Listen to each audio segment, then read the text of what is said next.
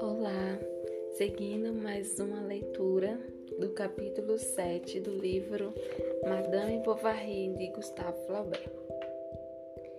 Ela pensava, entretanto, de vez em quando, que aqueles eram os dias mais belos de sua vida, a lua de mel, como se diz.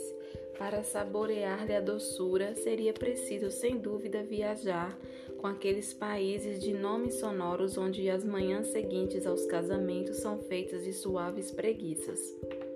Nas cadeirinhas elegantes sob os cortinados de seda azul, sobem-se as estradas escarpadas ouvindo a música do guia, que se repete na montanha, nos sininhos do pescoço das cabras e no ruído surdo das cascatas.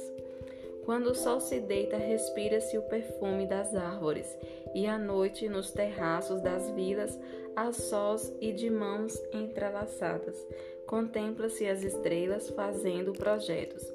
Parecia-lhe certos lugares da terra e deviam produzir felicidade como uma planta que se dá bem em certo tipo de solo. Por que não poderia ela debruçar-se num balcão de chalé suíço ou encerrar sua melancolia de contagem escocês com o marido vestido de veludo negro, de botas e chapéu pontudo, com renda de, nas mangas? Talvez ela tivesse sonhado em fazer a alguém a confidência de todas essas coisas, mas como relatar uma angústia indizível que muda de aspecto como as nuvens, que roda um turbilhão como um vento. Faltava-lhes as palavras, a ocasião, a habilidade. Se Charles tivesse desejado, entretanto, se tivesse percebido se, se seu olhar uma só vez que fosse, tivesse ido ao encontro dos seus pensamentos, ela acreditava que uma abundância súbita se desprendia do seu coração, como caem os frutos maduros das árvores quando se lhe encosta a mão. Mas à medida que se estreitava mais a intimidade de suas vidas, alguma coisa gradativamente a separava dele. A conversa de Charles era sem graça, como uma calçada, e nela desfilava as ideias de todos, as roupagens comuns, sem suscitar emoções, risos ou sonhos. Ele dizia que jamais sentira curiosidade, quando morava em Rouen, de ir ver nos teatros os atores de Paris. Não sabia nadar, nem lutar, nem atirar de pistola e um dia não foi capaz de explicar um termo de equitação que ela encontrara num romance.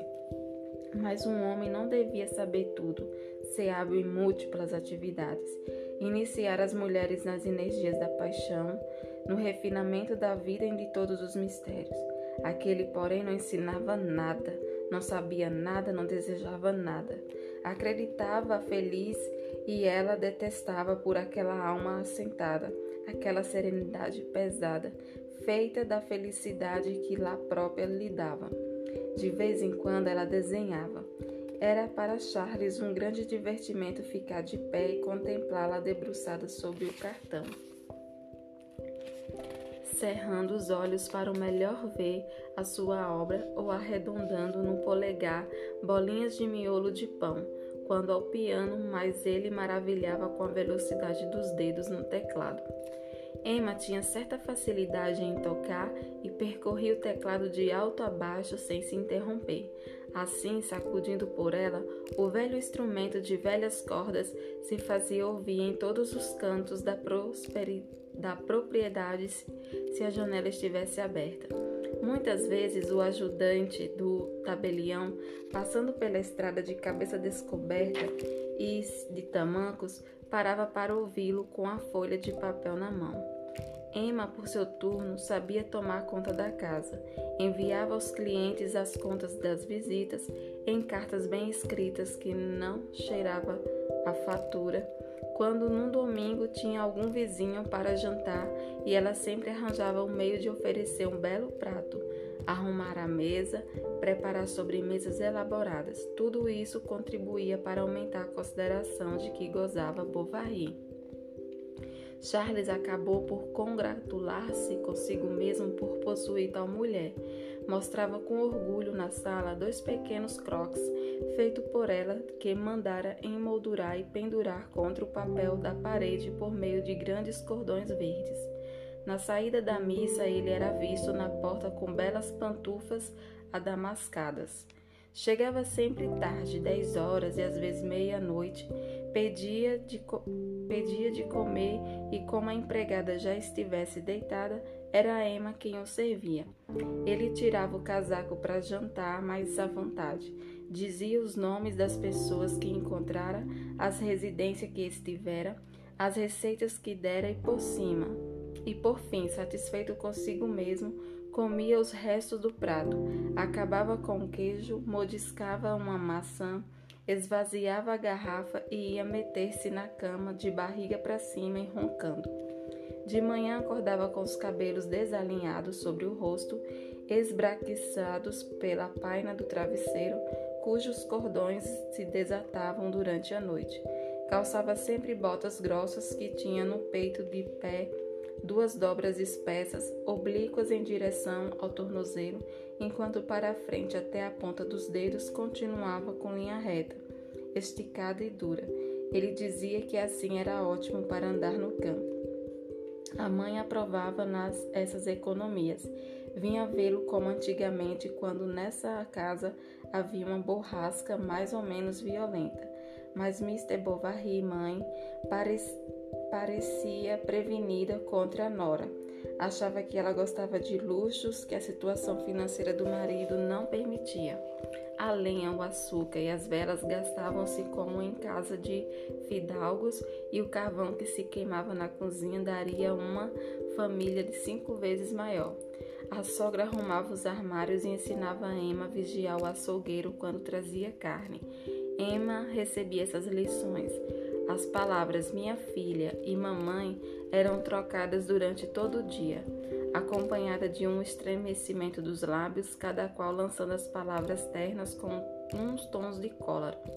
Nos tempos de Madame Duboc, a velha mãe sentia-se ainda preferida, mas agora o amor de Charles por Emma parecia-lhe uma deserção de sua ternura, uma inversão contra algo que lhe pertencia.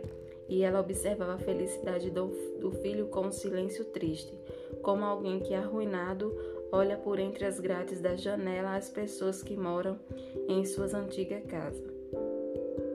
Lembrava constantemente a Charles as suas tristezas e sacrifício, comparando-as às negligências de Emma e concluindo que não era sensato adorá-la de fato tão exclusiva assim. Charles não sabia o que responder. Respeitava a mãe e amava infinitamente a mulher. Considerava o julgamento de uma infalível e ao mesmo tempo achava a outra sem defeitos. Quando a velha partia, ele tentava arriscar timidamente, os nos mesmos termos, uma ou duas das mais suaves observações que ouvira a mãe fazer. Com uma palavra, Emma provava que ele estava enganado e mandava de volta aos doentes. Enquanto isso, ela desejava o amor segundo as teorias em que acreditava. Ao luar no jardim, recitava tudo o que sabia de cor em versos apaixonados e cantava para ele adágios suspirantes e melancólicos, mas quando terminava continuava tão calma quanto antes e Charles não parecia mais amoroso e nem mais excitado. Depois de ter assim procurado despertar o amor do marido sem jamais conseguir uma centelha, incapaz, aliás, de compreender o que não sentisse e de crer que não se manifestasse pelas formas convencionais, Emma persuadiu-se facilmente de que a paixão de Charles não tinha nada de extraordinário. Suas expansões haviam tornados regulares. Beijava a horas certas. Era um hábito como outro qualquer, como uma sobremesa prevista após a monotonia do jantar. Um guarda florestal curado por Charles de um catarro no peito dera a madame uma cadelinha italiana. Ela a levava a passear, pois costumava sair de vez em quando a fim de não ter mais sob os olhos o, eterno jardim e a estrada poeirante. e até o bosque de Beneville, perto do pavilhão abandonado no ângulo do muro, ao lado da campina. Ali, num lugar chamado Salto do Lobo, entre as ervas, existia grandes roseiras selvagens de galhos espinhentos. Começava por olhar em volta para ver se nada se modificava a última vez em que lá estivera. Encontrava nos momentos lugares os tufos de folhagens e flores de boquê, de urtiga em volta das pedras e as placas de linque junto às três janelas cujas folhas sempre fechadas e se enegreciam a apodrecer sobre as barras roliças de ferro. Seu pensamento, a princípio, seu objetivo, vagava ao acaso como a cadelinha que fazia círculos na campina saltando atrás das borboletas amarelas, caçando aranhas e mordiscando os cogumelos. Depois suas ideias pouco a pouco fixavam se fixavam-se sentadas sobre a grama, que cavava lentamente com a ponta da sobrinha. Emma repetiu: Por que, meu Deus, por que me casei? Perguntava-se se haveria meio mediante de novas combinações do acaso e de encontrar outro homem, e imaginava como seria esses acontecimentos não sucedidos, essa vida diferente, esse marido que não conhecera. Nada do que imaginava se parecia como efetivamente sucedera. O marido seria belo, espiritual, distinto, atraente, tal como os homens que sem dúvida se tinha casado com suas antigas companheiras do convento. Que faria ela agora? Nas cidades, com o movimento das ruas, as multidões de teatros e a luminosidade dos bailes, ela certamente levava a existência em que o coração se expande e os sentidos se embriagam. Mas ela, Emma, tinha uma vida fria como um solto no inverno e um tédio aranha silenciosa, e fiava sua teia na penumbra de todos os cantos de um coração, de seu coração. Lembrou-se dos dias de distribuição de prêmios, quando subiu ao palco improvisado para receber suas medalhas. Com tranças nos cabelos, vestido branco e sapatos abertos, tinha maneiras gentis. Os senhores, quando ela voltava a seu lugar, curvavam-se para cumprimentá-la. O pátio ficava cheio de carruagens, mãos diziam adeus, o maestro da orquestra passava, saudando a todos, carregando uma caixa de violino. Como estava distante de tudo aquilo. Como estava distante. Emma chamava de Jali, punha entre os joelhos, corria os dedos pela cabeça comprida e fina da cadela e dizia: Vamos, beija tua dona, tu que não tens tristezas. Depois, observando a expressão melancólica do esbelto animal que bocejava lentamente, ela se esternecia e comparava-se, comparava consigo mesma, falando em voz alta como se consolasse uma pessoa aflita. Às vezes soprava ventos frios, brisas do mar que atravessavam num salto o pleateu da região de Col. Traziam um frescor salgado até o interior dos campos. Os capins assobiavam junto à terra e as folhas dos arbustos estremeciam rapidamente enquanto as copas das árvores, balançando-se sempre, continuava seu murmúrio incessante. Emma apertava o chale nas costas e erguia-se. O dia claro, com reflexos verdes nas folhagens, iluminava a grama que estalava docemente sob seus pés. O sol se punha, o céu avermelhava-se por entre os ramos e os troncos sempre iguais das árvores plantadas em linhas retas e pareciam colunas marrons que se levantavam que se levantasse, destacando-se sob um fundo dourado. Ela sentia medo e chamava de Jale e voltava depressa para Tostes pela estrada e afundava uma poltrona e não falava pelo resto da noite. Mas lá para o fim de setembro, algo de extraordinário aconteceu na sua vida e foi convidada para ir a Vaubyessard, um castelo do Marquês Andervilles. O Marquês, que fora secretário do Estado durante a restauração, procurava voltar à vida política e preparava, havia muito, sua candidatura à Câmara dos Deputados. No inverno fazia numerosas distribuições e presentes e no Conselho Geral reclamava com veemência novas estradas para a região.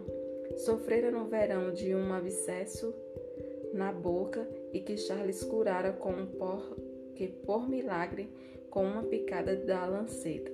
O empregado mandando as tortes para pagar a operação contou na volta que vira belas cerejas no jardim do médico. Ora, as cerejas não dava bem em Vorbeçar, e o senhor Marquês pediu algumas mudas a Bovary, indo pessoalmente agradecer. Assim conheceu Emma, achando-a elegante e de maneira diferente das moças camponesas, de modo que não pensou estar ultrapassando os limites da condicência e nem cometendo um agafe ao convidar o jovem casal. Numa quarta-feira, às três horas, Mr. e Madame Bovary, em sua charrete, partiram para Voiberzard, com uma grande mala amarrada atrás e uma caixa de chapéu junto à boleia. Chegaram à noitinha no momento em que começaram a acender-se os lampiões do parque, a fim de iluminar os veículos.